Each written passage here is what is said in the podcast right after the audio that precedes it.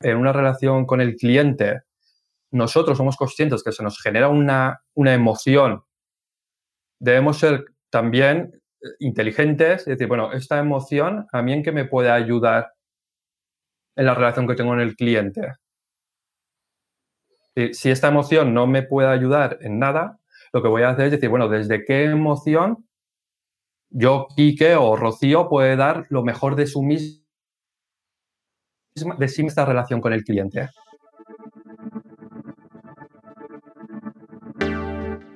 Bienvenido a Hablemos de, un podcast semanal para los agentes inmobiliarios que no se quedan con las guías clásicas y buscan refrescar esta apasionante profesión con nuevas perspectivas, ideas y tendencias. Soy Rocío González Gasque, manager formadora y coach inmobiliario. Quédate y aprende junto a líderes y expertos de los bienes raíces cómo vender más y mejor, pero sobre todo disfrutar de tu profesión compañero y amigo. Eh, estudiamos juntos para ser coach, entonces le tengo un aprecio especial a Kike Algora. Con Kike vamos a hablar. Kike, ¿cómo estás? Muy buena, Rocío. Pues sí que hace tiempo, tiempo, tiempo que no nos veíamos, ¿eh?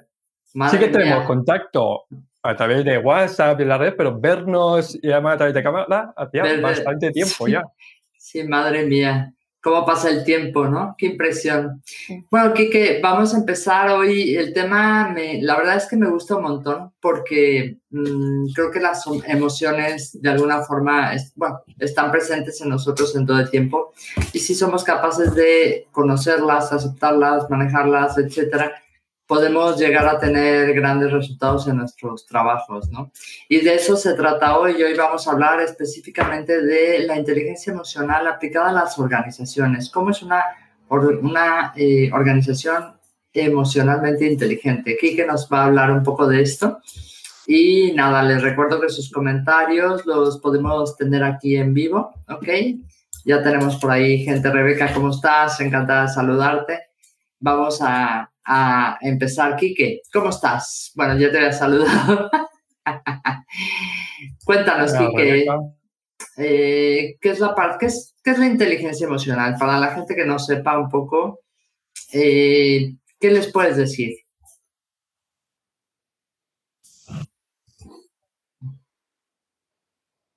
Quique, ¿estás ahí? Es que te escucho con un pelín de retardo o... Pero bueno,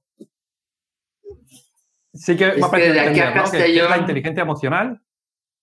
Correcto, correcto. Cuenta un poco para, para, poner a la gente en, en situación, ¿no? Vamos a hablar de esto y vamos a hablar de cómo aplicar esto a las organizaciones y cómo hacer que nuestra agencia o nuestra organización eh, sea eh, emocionalmente inteligente. Entonces, un poco para ponerlos en, en sintonía. Cuéntanos. Sí, pues mira, yo antes de hablar de inteligencia emocional, sí que eh, retrocedería un poquito y esas palabras de inteligencia y emocional lo disgregaría. Entonces empezaría a hablar de emociones, ¿no? ¿Qué es una emoción?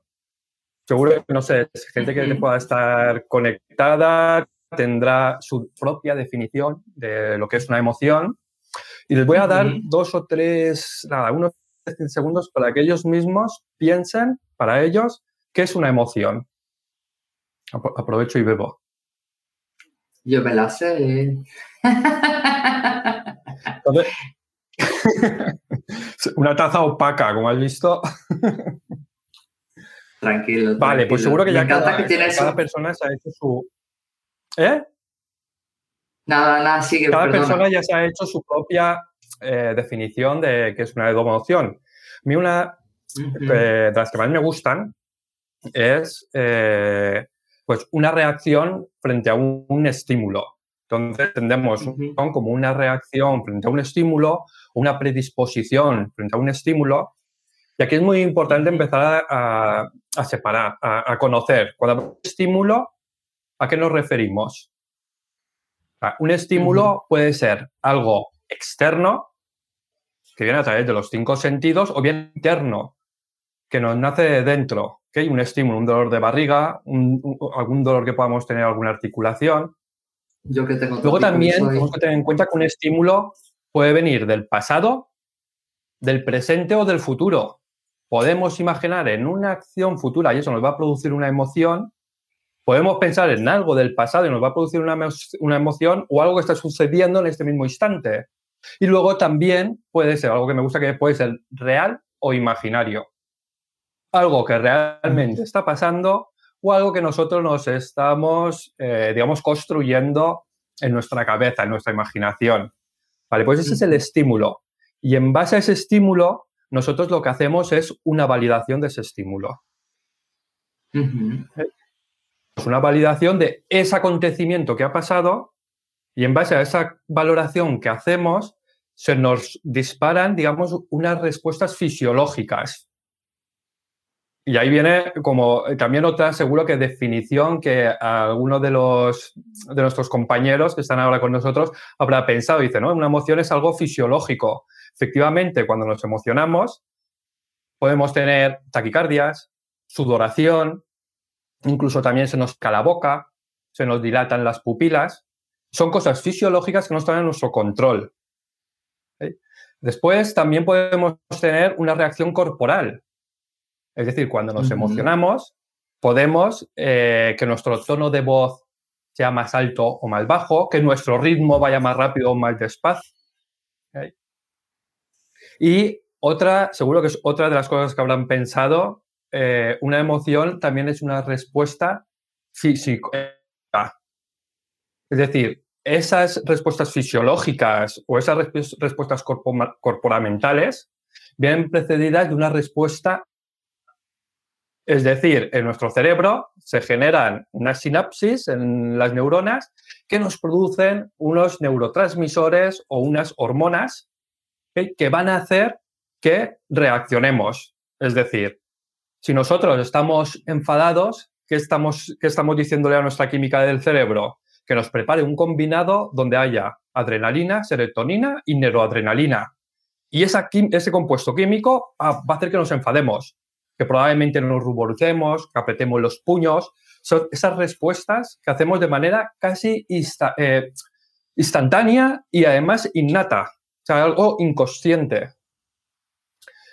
Y luego también las valoraciones, eh, tenemos que tener en cuenta que pueden ser eh, diferentes. O sea, las valoraciones que hacemos de un acontecimiento para emocionarnos pueden ser diferentes dependiendo de la perspectiva de la persona.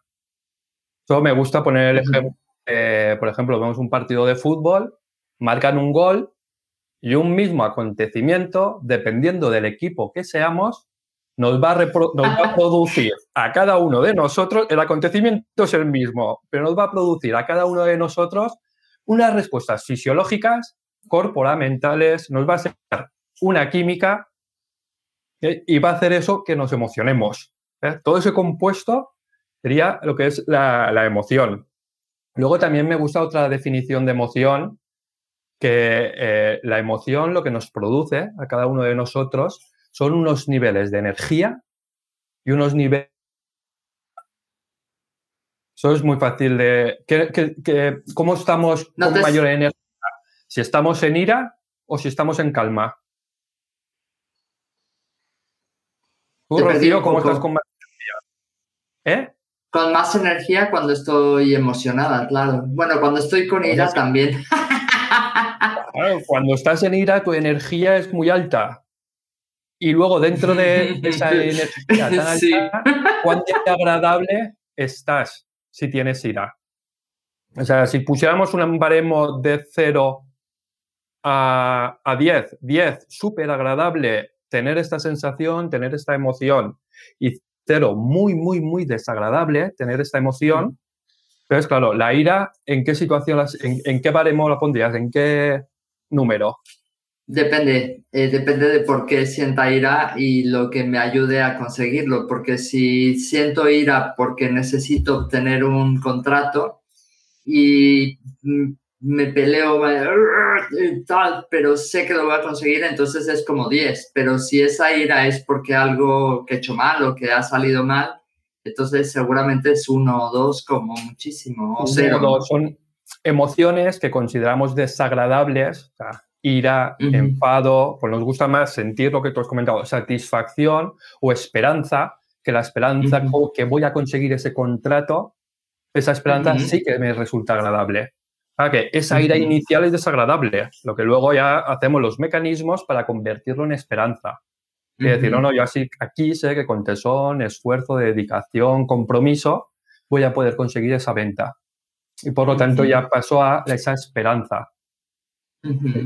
Entonces, bueno, como hemos hablado, una emoción podemos, eh, la podemos definir como una respuesta fisiológica corporal, ¿eh? como una respuesta química, luego también como una cantidad de energía y una cantidad de agradabilidad. Energía. Dame un segundo, Kike. Sí. Eh, porque me gustaría, como esto es en vivo y estamos aquí participando en directo, saludar a la gente que está conectada, porque está, bueno, Rebeca, está Ruth Sánchez de Castellón, me imagino que esta es amiga tuya. Esas sí, esas conocidas. Eso, eso. Juan Mesías, que está también por aquí, desde Lima, Perú, nos ve. Gracias, Juan, es un, es un colega que siempre está por aquí. Ruth Sánchez, Ruth Sánchez nos dice que una emoción nos hace sentir algo, positivo o no, frente a una situación. María Silvia nos saluda. Takun, una amiga mía que adoro, que está en San Sebastián, que también está conectada. Maripaz, otra gran amiga de Madrid, que estamos aquí. Son mujeres súper, súper apasionantes. O sea que este tema les va a encantar. Uy, mi jefe bueno, que no sabe que estoy en vivo. ya, perdona, sigue, perdona. Nada, nada, nada. Y además invitar que cuando quieran interrumpir, Rocío seguro que está muy atenta con, nuestro, con nuestro chat, cualquier pregunta, vamos, súper encantadísimo de que interrumpáis y poder resolverla de la mejor forma. Muy bien. Bueno, pues recopilando, recopilando, hemos dicho que para hablar de inteligencia emocional, primero tenemos que conocer que es una emoción. Hemos hablado que una emoción se produce cuando recibimos un estímulo, ese estímulo hacemos una valoración, con la valoración que hacemos se nos van a generar unas respuestas fisiológicas, comportamentales y, y químicas que nos van a predisponer a actuar. Que nos vayan a disponer a actuar no significa que si yo estoy enojado tenga que solucionarlo peleando. Yo puedo eh, elegir cómo solucionarlo, pero me va, eh, fisiológicamente el cuerpo me va a preparar para accionar de una forma o de otra. ¿Sí? Y también hemos comentado que una emoción es la suma de dos cositas, energía, una cantidad de energía y una cantidad de agradabilidad. Hay emociones que nos dan más energía, hay emociones como puede ser la tristeza que nos quita energía y hay emociones que nos resultan ser más agradables, como puede ser el... puedo. ¿Perdona? No, perdón, nada, nada, es que me está tocando la puerta yo, eh, no puedo ahora. pues hay emociones. Eso es parte del, del, directo, para que vean que estamos en, en directo. Eso es lo bonito de estos directos, eso es lo bonito de estos directos. claro que sí. Bueno, entonces, y hay emociones, como decimos, que nos pueden resultar más agradables o menos agradables, eh, menos agradables sentirlas. Y entonces ahora eso, con esto nos serviremos. Bueno, eh, Ruth ha comentado eh, que nos hacen sentir. Yo me gustaría lanzar una pregunta. ¿Es lo mismo un sentimiento que una emoción? A ver, cinco puntos al que nos conteste. Silvia desde Santa Cruz, Bolivia, que también está por aquí. Silvia, buenas noches. Somos súper internacionales, Kike, no lo sabías. bueno, entonces, Kike pregunta a todos los que nos están escuchando es si es lo mismo una emoción que un sentimiento. ¿Es lo mismo una emoción que un sentimiento? Y adelanto que si tienen nombres diferentes, normalmente es porque son cosas diferentes. Solo por si acaso, ¿no? Les doy algún tipo de... Incluso vamos a ir un poquito más lejos. Una emoción, un sentimiento y un estado de ánimo. Lo estás poniendo muy complejo, ¿sabes? ¿No? es muy la diferencia, la diferencia está en el tiempo.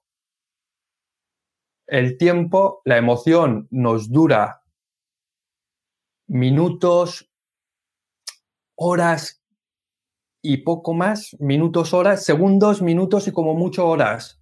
Un sentimiento sí que perdura más en el tiempo, Podemos tener un sentimiento de tristeza durante días, semanas, y un estado de ánimo ya es algo que es, perdura mucho durante el tiempo. Los estados de ánimo sí que están bastante condicionados por la química que genera nuestro, nuestro cerebro, que sí que nos hace que estemos pues, más enojados, con un, con un humor más enojado normalmente o con un humor más feliz. Eh, y la emoción, la emoción produce en el momento. Hay un estímulo y ese estímulo nos hace sentir algo por dentro y la emoción nosotros decimos que la emoción la sentimos y el sentimiento lo pensamos. Entonces ya eh, no podemos hablar, decir, no, no, es lo mismo una emoción que un sentimiento, no. Se diferencian en el tiempo, en lo que nos dura a nosotros. A ver, emoción dura. Mira, Belkis lo ha comentado. Genial, genial, genial. Belkis es que tenía los apuntes. Dinos la verdad, se los pasaste. Ah, no es verdad. Belkis, ¿cómo estás? Encantada desde Lima, Perú. Muy bien, muy bien, Perú, feliz. Muy buenas. Pues ya hablando de inteligencia emocional, ya conocemos lo que es una emoción. Entonces, la palabra inteligencia lo que viene a decir es que es la capacidad que tenemos el ser humano de escoger entre diferentes opciones. De inteligencia viene del latín inter y legere, de entre y escoger. Entonces, la capacidad que tenemos de escoger entre nuestras emociones. Cuando hablamos de inteligencia emocional, es la capacidad que tenemos de escoger entre nuestras emociones. Si me baso en, digamos, en una, en una definición, yo escogería pues la de los padres de la inteligencia emocional, que son Mayer y Salloway. Ahí, si os interesa la inteligencia emocional y queréis investigar sobre este tema, hay diferentes autores. Tenemos desde Daniel Goleman hasta hasta Mark Brackett, y Mayer y Salloway, en mi opinión, son los, que, los pioneros en inteligencia emocional. Quizá viene de Edward Garner, que hablaba de las inteligencias múltiples. Decía que teníamos siete inteligencias múltiples y de esas inteligencias múltiples eran, una era la matemática, otra la lingüística, otra la espacial, otra la física. Habían dos de ellas que era la interpersonal y la intrapersonal. Pues Mayer y Salloway cogieron esas, dos inteligencias, la interpersonal y la intrapersonal, y establecieron un modelo que se llama el modelo de habilidad de inteligencia emocional. Y entonces la definición es que de Mayer y Salloway, que dicen, y estamos hablando de 1990, que es la capacidad que tenemos eh, las propias personas de, digamos, eh, escoger entre nuestras emociones y sentimientos de, observar nuestras emociones y sentimientos para discriminar entre ellos y escoger los que mejor nos funcionen o los que mejor se adapten para conseguir un objetivo. Esto quiere decir, por ejemplo, que si yo estoy ante una circunstancia, por ejemplo, Juan nos pregunta aquí, ¿cómo manejamos un estado de ánimo frente a un cliente? Precisamente es parte de lo que está diciendo Enrique, eh, Quique, ¿no? Es un poco el, qué escojo o cómo escojo. Puedo escoger cabrearme muchísimo o puedo escoger pensar que el cliente tiene un problema y que mm, quizás se está expresando mal y que yo tengo que estar tranquilo, ¿no? Un poco por ahí es el, tema a nivel práctico. Sí, eh, entre la... Eh, eh, comentaba, ay, no recuerdo el autor, pero eh, comentaba que entre la respuesta y el estímulo hay un espacio. Entonces, la capacidad que tengamos nosotros de responder dentro de ese, o sea, el espacio que nos demos nosotros para responder es lo que va a determinar la calidad de nuestra vida y lo que va a determinar también nuestro crecimiento. Entonces, efectivamente, si en una, en una relación con el cliente nosotros somos conscientes que se nos genera una, una emoción debemos ser también eh, inteligentes y decir, bueno, esta emoción a mí en qué me puede ayudar en la relación que tengo con el cliente. Si esta emoción no me puede ayudar en nada, lo que voy a hacer es decir, bueno, ¿desde qué emoción yo, Quique o Rocío puede dar lo mejor de su mismo de sí esta relación con el cliente. Quizá hay un momento que te está, digamos, estás viendo ya que va a ser una negativa, que no se va a cerrar la operación, eso te puede crear una, una gestión de frustración porque llevas varios meses detrás de ese cliente dándole además todo lo que te está pidiendo, pero casi todo lo que te está, lo que te está pidiendo y al final ves, que va a decir que no. Y dices, claro, te está generando ahí una, una rabia o una frustración, ¿ok? Que si la alimentas seguro que genera rabia e ira. Entonces también tienes que tener esa habilidad, esa gestión de decir, bueno, a ver, desde esta emoción de frustración voy a conseguir acercarme al cliente. Desde esta emoción de frustración, mis habilidades cognitivas, ahí es, mis habilidades cognitivas van a estar al 100% para poder darle la vuelta son dos preguntas que son fundamentales que nos tenemos que hacer. Es decir, yo desde esta emoción voy a dar lo mejor de mí. O yo desde esta emoción voy a poder resolver esta situación. Claro, es fíjate que en nuestro caso, para, que, para ponerte en, en, ahora sí que en situación, como agentes inmobiliarios, la mayoría de, la gente que está por aquí somos agentes inmobiliarios, ¿no? Y nosotros convivimos con las emociones de nuestros clientes vendedores, que en la mayoría de los casos son quizás partes difíciles donde tienen que vender o una situación tal, donde tienen que desprenderse de un bien, etcétera. Por otro lado, las emociones de los compradores, que suelen ser de pues, cambio, una vida nueva, una ilusión, una emoción, etcétera, unos nervios y demás, y las mías. Porque también quizás del éxito de esa negociación dependa pues que yo para pagar mi casa, mi coche, etcétera, etcétera, ¿no? Entonces, en ese sentido, te, te pongo un poco en contexto, para que veas lo, que no, no por nada eh, la profesión de agente inmobiliario es de las catalogadas como más estresantes dentro de Estados Unidos, ¿eh? que es un mercado bastante más avanzado, digamos, a nivel de transacciones inmobiliarias.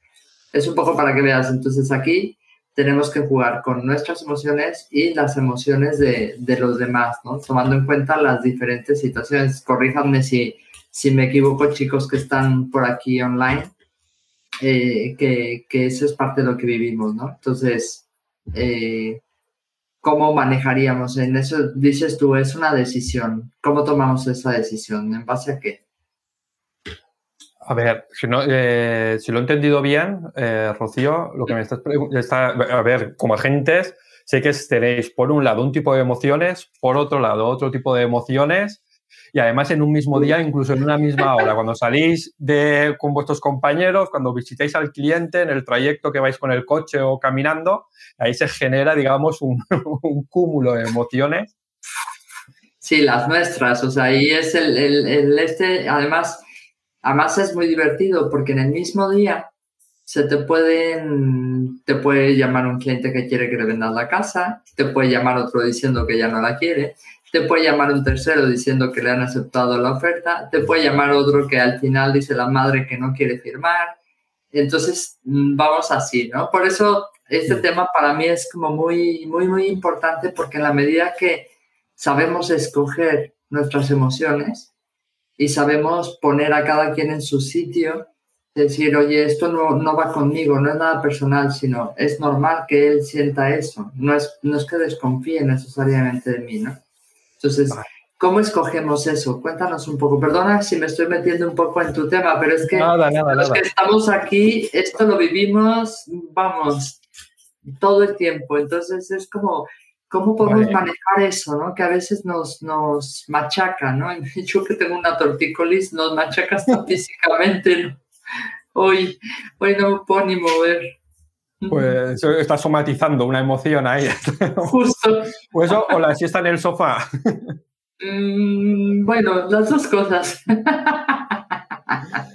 Pues, a ver, eh, Rocío, yo eso siempre, primero lo que tenemos que ser es un consciente de la emoción que estamos viviendo. En muchas ocasiones no somos conscientes de la emoción, simplemente decimos estoy bien o estoy, o estoy mal. Entonces, el estoy bien es un abanico enorme y el estoy mal es un abanico enorme. Entonces, no es lo mismo estar frustrado que estar disgustado, que estar enfadado, que estar en rabia, que tener ira. No tiene nada que ver. Entonces, en el momento que nosotros somos conscientes de en qué emoción estamos, y para eso yo os eh, sirve muchísimo el ejercicio que os he comentado antes de cuánta energía. Mira, esto yo lo tengo y no lo tenía preparado, pero siempre lo tengo por el despacho. No sé si se ve. No. La barra que pone energía. Es como un diagrama. Abajo, ajá. Y en uno pone, aquí pone energía y abajo agradabilidad. Y entonces pongo una, eh, una escala del 0 al 10 y me voy chequeando. Es decir, vale, ahora cómo estoy. Digo, vale, pues hoy me siento de energía, estoy en un 9 porque es primera hora de la mañana y de agradabilidad estoy en un, ostras, acabo de desayunar, estoy en el despacho en un 8. Vale, eso ya me pone en un cuadrante. Si desayunaste un donut, estás en un 9,5, por ejemplo. Pero eso nos sirve a nosotros para situarnos y saber dónde estamos, en qué estamos, en qué posición estamos. Porque es que también según si estamos en la posición en la que estemos, dentro de esa escala, nuestras emociones van a ser unas u otras. Aunque no las sepamos identificar, nosotros sí que estamos identificándonos en nosotros. Es decir, bueno, estoy en esta capacidad de energía y en esto de agradabilidad. Vale, ¿ahora qué momento es? Vale, ahora es un momento estupendo para crear, es un momento estupendo para buscar estrategias de comercialización. Es un momento, es un momento estupendo porque estoy ahí arriba. ¿Eh?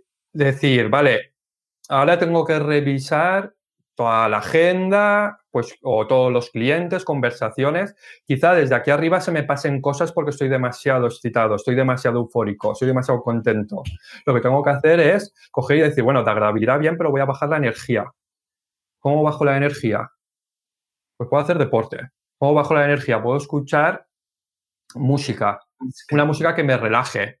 Puedo tomarme una infusión que me calme. Entonces, con eso estoy consiguiendo bajar la energía y decir, vale, ahora estoy muy agradable y con una energía de 5, de 6, vale, estoy, digamos, en una situación de serenidad.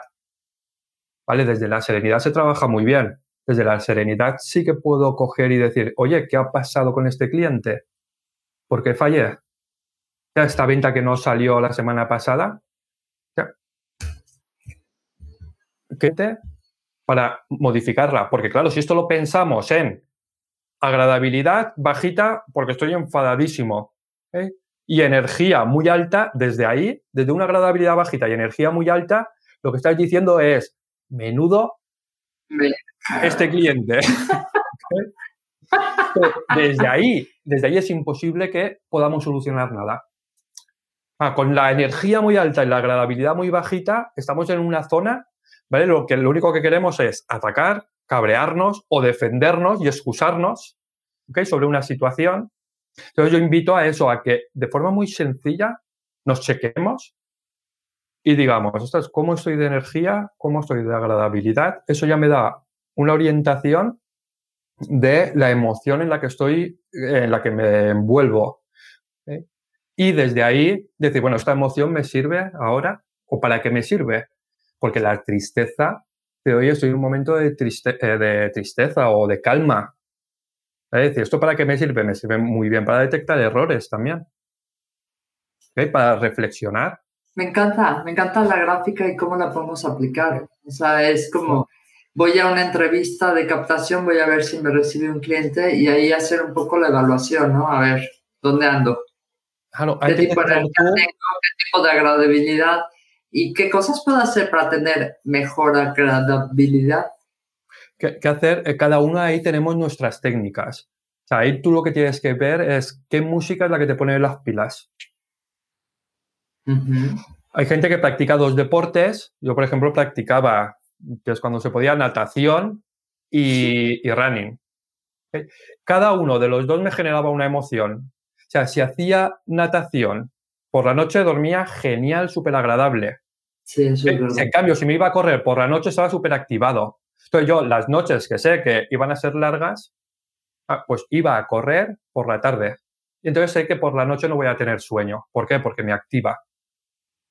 Entonces ahí cada uno también tenemos que buscar en nosotros porque a cada eh, nos tenemos que, guiar por los sentidos. Al final, el sentido del oído nos va a llegar una información según el tipo de música. Cada uno de nosotros tenemos que saber qué música nos produce estados más de ánimo o menos de ánimo, qué comida. Hay comida que es muy excitante y hay comida que es menos. Entonces, cada uno tenemos que tener chocolate. Pues el chocolate sí que coge y hace que la presión arterial aumente, que el riesgo sanguíneo también. Entonces, eso sí que coge y estimula. Eso hacían de que están los, los azúcares simples, ¿no? Que si en algún momento tú necesitas un chute de energía. pensando en chocolate. Ah, en un momento necesitas un chute de energía, ¿qué haces? Te comes tres o cuatro chucherías y haces ¡boom! Y sube. Lo verdad que sabes que eso es como una droga blanda que no sirve, que luego baja. baja enseguida, que es lo peor. Pero sí que hay profesionales que tienen en el cajón del despacho, que tienen sus chucherías. ¿Por qué? Porque saben que hay un momento que necesitan un chute de adrenalina y subir y se comen dos o tres chucherías. Lo que sí que tenemos que ser sabios y, es y detectar esos momentos de furia, de ira, de frustración, esos tenemos que ser muy inteligentes y detectarlos, porque ahí es donde una palabra mal dicha, un correo mal enviado, que puede tirar al traste una relación que podemos llevar semanas, meses cuidando y semanas y meses trabajando. Es verdad. Es verdad. Eso, se llama ahí, eh, en modo conocimiento, ¿no? Se llama eh, el secuestro amigdalar o el secuestro te sonará, no sé si te sonará o sonará el secuestro amigdalar, el secuestro emocional. Secuestro emocional, sí. Pues, el elefante y el jinete, ¿no? ¿El, ¿El, qué? ¿El qué? Elefante y el jinete. El elefante y el jinete. Ah, me recuerdo, va más rápido que el caballo que están montando. Sí, sí, que el, que el, que el, emocional es el, el y es como, wow, y el, el, racional es como el jinete, que si el emocional va por delante, el jinete se cae, ¿no? Pues mira, eso, ¿sabes por qué sucede? Nosotros tenemos eh, una, se llama secuestro amigdalar porque hay dos bultitos que son como unas almendras que, que tenemos nosotros dentro del cerebro, dentro del cerebro reptiliano, eh, límbico, que se mm. llama, que es el cerebro, digamos, emocional.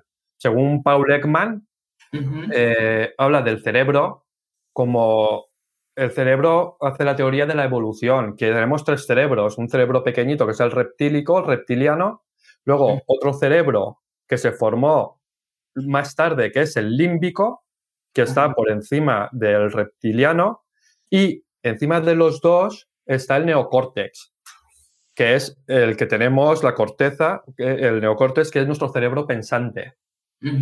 Entonces, ¿el reptílico de qué se encarga? Él se va a encargar de tu supervivencia. O sea, probar a no respirar.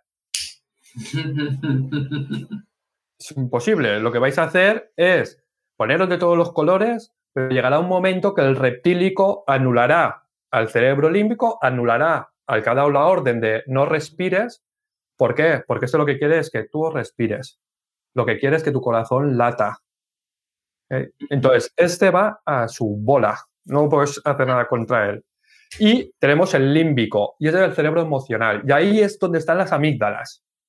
La función fundamental de la amígdala es coger y los estímulos que vienen, analizarlos y mirar a ver si tienen un peligro para tu salud. Mira, eso es como un ejemplo. Eh, imaginaros que, que, os vais un día a dormir y levantáis la sábana y ahí veis una serpiente. Rápidamente se va a poner, la información entra por vuestras pupilas y rápidamente la amígdala se va a poner en modo huida o ataque. ¿Por qué? Porque lo que quiere es tu supervivencia. entonces vamos a mirar lo que pasa, Rocío. O sea, lo que pasa es que tú levantas, ves la serpiente, el acontecimiento, serpiente. La amígdala, que hace en fracciones de segundo? Pues coge y lo que hace es taquicardia para que toda la sangre vaya a las piernas. Al mismo tiempo, el estómago se paraliza para que la sangre vaya a las piernas también. Y entonces tienes esta sensación de que se ha dado la vuelta al estómago y además te tiemblan las piernas. Las glándulas suprarrenales te generan adrenalina. El hígado te genera glucosa. Las pupilas se dilatan, se dilatan, se te reseca la boca y se para la salivación. Y a todo esto súmale chillar y correr. Todo eso pasa en fracciones de segundo. Mm. ¿Eh? Al mismo tiempo, y eso se encarga la amígdala, tu supervivencia, al mismo tiempo, la información le llega al neocórtex.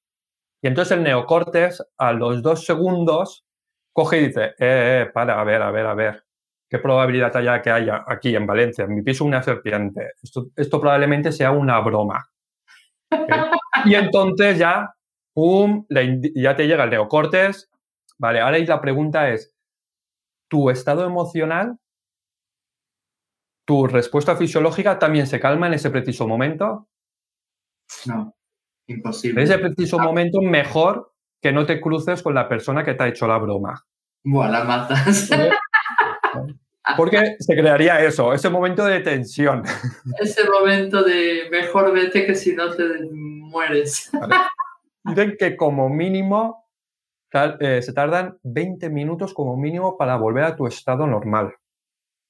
¿Ok? De un pico de estrés, de huida o ataque. Se tardan unos 20 minutos. Claro, tú si en esos menos de 20 minutos que notas tú esa efervescencia emocional es un buen momento para tener una conversación con un cliente. Ahí es un buen momento para solucionar un problema con un compañero de trabajo. No.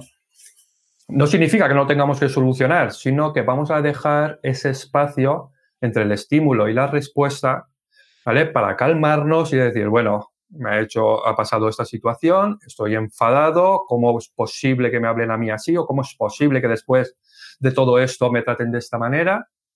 ¿Eh? Y entonces relajarme y calmarme. Ahí viene la frase de cuenta hasta 10, ¿no?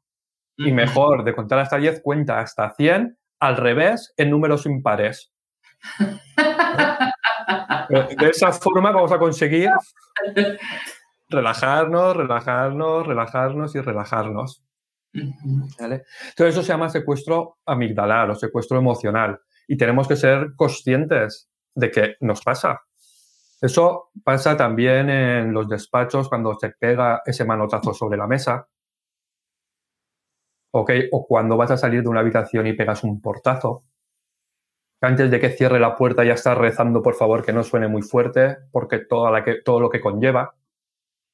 Mm, sí, y eso lo notaremos y el cuerpo te va a avisar. ¿Cómo te va a avisar? Pues probablemente empieces a notar calor. A cada uno nos avisa de alguna forma y tenemos que ser conscientes. Pero probablemente empieces a notar calor, empieces a notar que, que la cara como te arde, empiezas a notar quizá un cosquilleo en la espalda, incluso que cierras los puños y tú no te das cuenta, que te pones en tensión.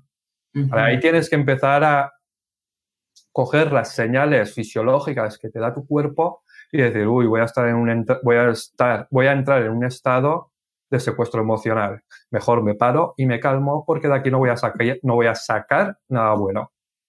Además es que no vas a sacar nada bueno. Sí, eso, eso tenemos que ser muy conscientes porque en esos secuestros es cuando escribimos ese correo electrónico por despecho o decimos esas palabras y ahí es cuando damos al traste con toda esa relación que nos ha costado mucho tiempo, pero tanto con un compañero de trabajo como con un cliente, que nos ha costado muchísimo tiempo eh, llevarla a esa altura, llevarla a esa posición y en un plumazo somos capaces de destrozar todo. Qué curioso, es que para nosotros es bien importante, efectivamente, porque a veces inclusive nos pasa que estás viendo con un comprador, ¿no? Y el comprador te dice, no, sí quiero la casa, sí, sí la quiero, sí la quiero. Y entonces, como dices tú, empieza la amígdala y empieza, uff, sí la quiere, vámonos. y a lo mejor esa persona en sus, sus idas y venidas de repente te dice, no, me lo he pensado, ay, wow, me duele el cuello.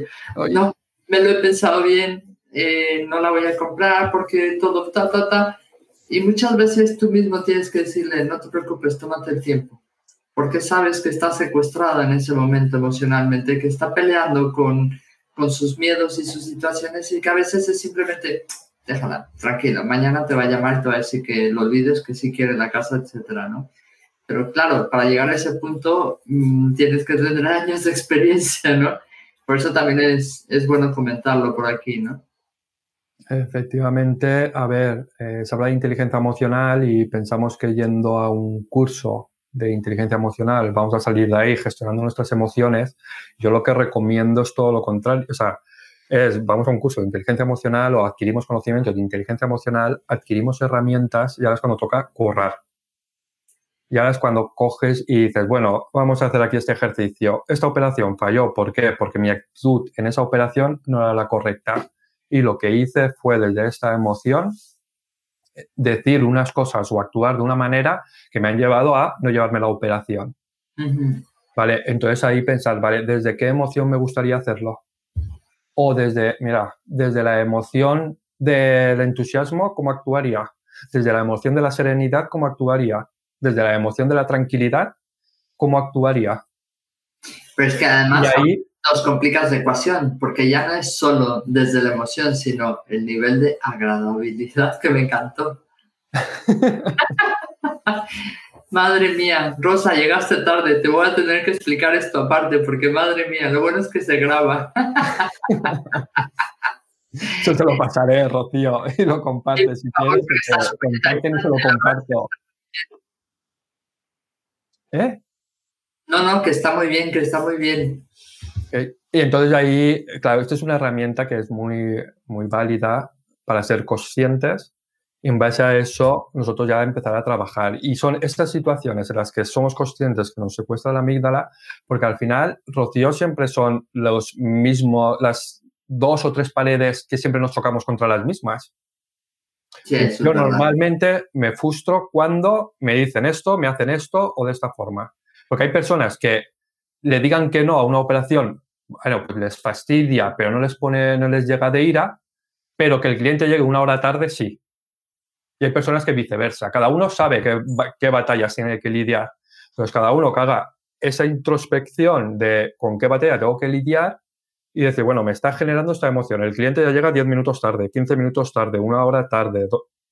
Y dice, me está generando esta emoción. Vale, si entra por aquí, ¿cómo le contesto? Eso me pasaba que si lo hago desde la frustración que llevo acumulada, pues probablemente, probablemente no, es que lo va a notar, porque son caracteres fisiológicos de nuestro cuerpo. La operación no vaya a salir bien. Mm. por lo tanto, ¿qué ejercicios puedo hacer yo durante esta hora para no llegar a ese estado tan de, de frustración o estar tan irritable? comerme las uñas. No, no sé. Pues voy a aprovechar y me voy a poner la serie que normalmente veo. O voy a aprovechar y voy a acabar de hacer, de escribir este correo electrónico. Voy a, en lugar de estar esperando, esperando, esperando y llega y no llega y retroalimentando esa emoción. Además, hay veces que nos gusta porque somos muy masocas. ¿Vale? Como aquí que son capaces de hacerle esto y tú lo vas retroalimentando y retroalimentando. ¿Cómo es posible que me haya hecho esto? Oye, nos pasa mucho también con los agentes, la gente que tenemos equipos de trabajo, que a veces, junto con las emociones que ya te conté de los vendedores, de los compradores y las nuestras, están también efectivamente la, la relación entre el director, el gerente de la oficina y los agentes, y los agentes entre los agentes, ¿no? Entonces, si es verdad lo que dices tú, que muchas veces son cosas que tú te pones, porque a lo mejor no te molesta que hagan algo, que para otro es evidente que tendrías que estar molestísimo, pero te molesta que lleguen tarde. Y a lo mejor esa pequeña cosa hace que no tengas una buena relación entre tus colegas, porque te molesta tanto ese detalle que, que te secuestra y, muestras ira y, te muestras irascible o te muestras enfadado, etc. Y eso no te ayuda en tu, en tu clima laboral, ¿no? Entonces, de nuevo, ¿qué, qué consejo le das? Por ejemplo, mira, Rosa tiene equipos, eh, bueno, Maripaz está dentro de una oficina, por ahí estaba también Takun, que tiene equipos y demás. ¿Qué consejos les darías para que en su relación con, los, con sus comerciales, con sus agentes, pues no, no tengan este tipo de secuestros, y, porque tampoco te interesa? O sea, a ellos los quieres motivados. Si sacas tu mejor parte de desmotivación, no les ayudas, ¿no? Vale, ahí Rocío, si no lo he entendido mal, eh, por un lado, eh, como, digamos, como manager o como jefe del equipo, yo sí que recomendaría que se pusieran muy claras las reglas del juego. Ah, es decir, hay cosas que son intolerables y hay cosas que se pueden negociar. Por ejemplo, pues has comentado eh, la puntualidad. Si la puntualidad, para no crear en ti, ¿vale? Un, y es política de la empresa y tú consideras que es innegociable, ¿eh? pues hay que transmitirlo al equipo. Esto es innegociable. Y hay unas cosas que son innegociables y se deben cumplir, y hay otras cosas que, bueno, pues que puede ser más laxo, o puede ser horarios, o puede ser otra cosa. Pero tú tienes que poner como manager las reglas del juego y dejarlas claritas desde el principio. Porque no puede ser que un día, si estás de buen humor, alguien llega tarde, no pasa nada, pero que un día que tú estás cabreada porque vienes cabreada de casa y alguien llega tarde, y te lo comas con patatas. En Cristo. ¿Me ves? ¿Tienes algún espejo que me observa en mi oficina, acaso? ahí la gente se siente desubicada. Dice, a ver, pero entonces, ¿puedo llegar tarde o no puedo llegar tarde? O, ostras, a este le permiten llegar tarde y a mí no me permiten llegar tarde. ¿Vale? Y eso ya puede crear conflictos dentro. Yo lo que sí que invito a las organizaciones y en lo que trabajamos en las organizaciones es también en esto que hemos hecho, es el crear espacios de confianza donde los trabajadores puedan contar con total serenidad y confianza lo que les parece bien y lo que les parece mal. O sea, el cómo se sienten también. O sea, y nosotros como líderes invitarles a que tener una reunión con cada uno de ellos y preguntarles. En ocasiones puedes sentir esto, o sea, Kike, ¿tú crees que yo ahora les voy a preguntar cómo te sientes? O cómo estás ya a gusto en la oficina, que no se lo he preguntado en 15 años. dices, a ver, ¿tú quieres que las cosas mejoren? ¿Tú quieres que se hable? A ver, al final estas cosas, Rocío, lo sabes, que no se dicen, pero afectan al clima del equipo. No se habla, pero afectan a la productividad. ¿Eh? No se comentan, pero hace que el equipo esté más motivado o menos motivado. Entonces, el hecho de crear ese espacio donde, pues mira, yo estoy a gusto en la oficina, estoy eh, en un nivel de agradable, la escala de energía y agradable es una buena herramienta también para los equipos. Él la pones y, oye, vamos a chequearnos, nada más entrar en la oficina, a ver cómo está cada uno.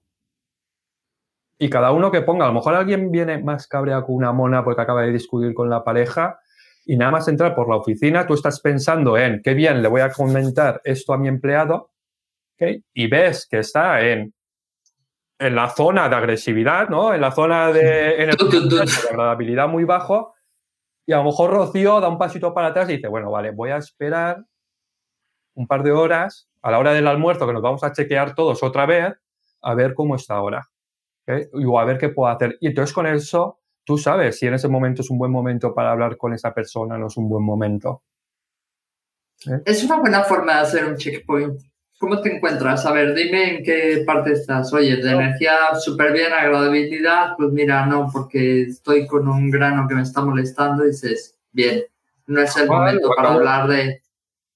Efectivamente, y con eso, a ver, no necesitamos ser unos expertos y tener un acervo emocional, un vocabulario hasta allá. Simplemente de esta forma, nosotros nos vamos situando. Luego a esta escala de agradabilidad y energía ya se le pueden poner también etiquetas de emociones y ya ser más consciente y empezar a enriquecer ese vocabulario que nos va a ayudar luego a, gestionar nuestras emociones. Súper bien. Yo lo que invitaría y lo que nosotros hacemos es introducir esto así, de forma que, que los equipos poco a poco vayan eh, siendo conscientes de los beneficios que tiene el ser emocionalmente inteligente, que cómo eso puede hacer que se mejore la productividad, que mejore el clima laboral, que mejore las relaciones entre los compañeros, que se cumplan los objetivos, un largo etcétera.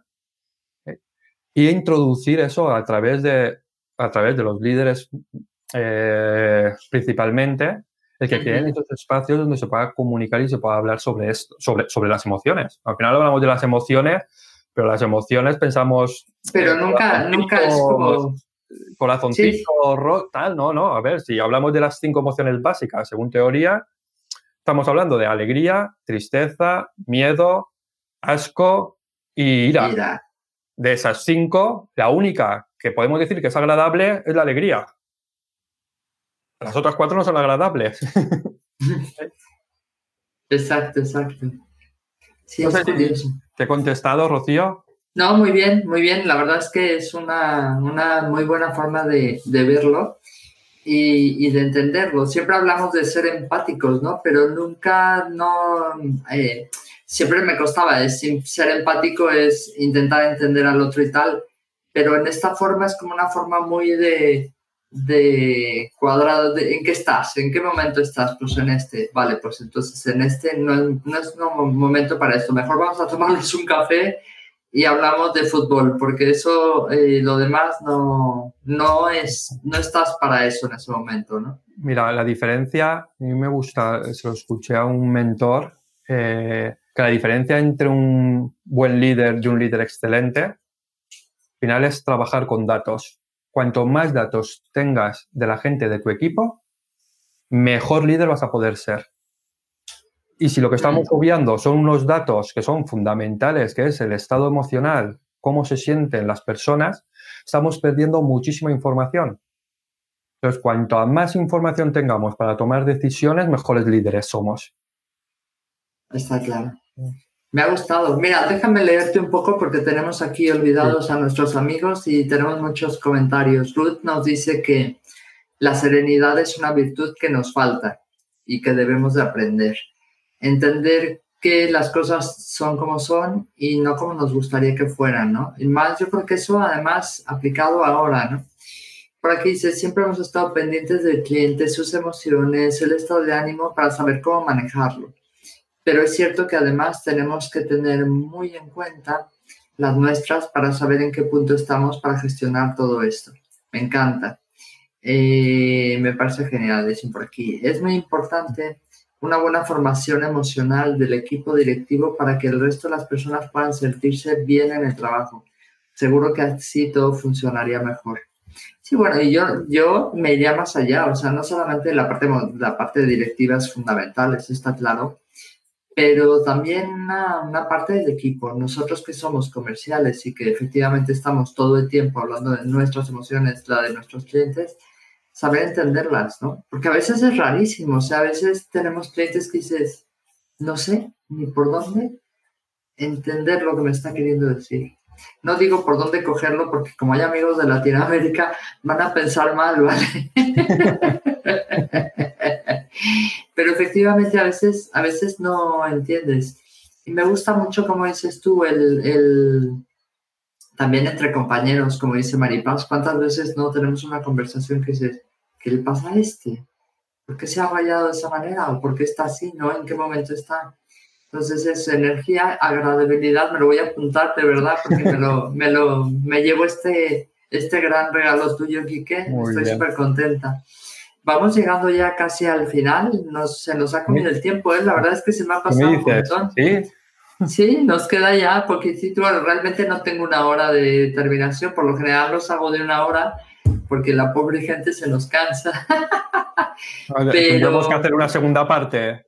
O hacemos una segunda parte, yo creo, porque sí, la verdad es que hoy nos has enseñado cosas muy prácticas. Fíjate que me ha gustado mucho, pero me he ido con cosas muy prácticas, me he ido con la parte de conocer y entender esos momentos y esos tiempos. Eh, y, el, diagrama este de cómo te encuentras para ver si estamos en sintonía para hablar de ello, ¿no? Y nada, bueno, pues eso, era simplemente para, para despedirnos de todos, ¿no? Y esa segunda parte, Quique, seguramente la tendremos. Te agradezco mucho. Mira, ya no tengo aquí a la, a la gente conectada. Bueno, no pasa nada. No pasa nada, guapa. Cajas del oficio. Cuídate mucho y contamos con esta segunda parte, ¿ok? Igualmente, Rocío, y en unos meses o en unas semanas hacemos segunda parte. Vale, vale, vale. Perfecto. Oye, muchas pues, gracias. Besito y a cuidarse. Gracias, Kike. Hasta luego. chao. chao. chao. Gracias por pasar un rato conmigo. Si te gustó esta conversación, déjame una reseña en Apple Podcast y comparte el episodio. Si quieres comprar, vender o unirte a mi equipo, encuéntrame como Rocío Gegasque en Instagram, Facebook, YouTube y Twitter. O visita mi sitio web rociogegasque.com.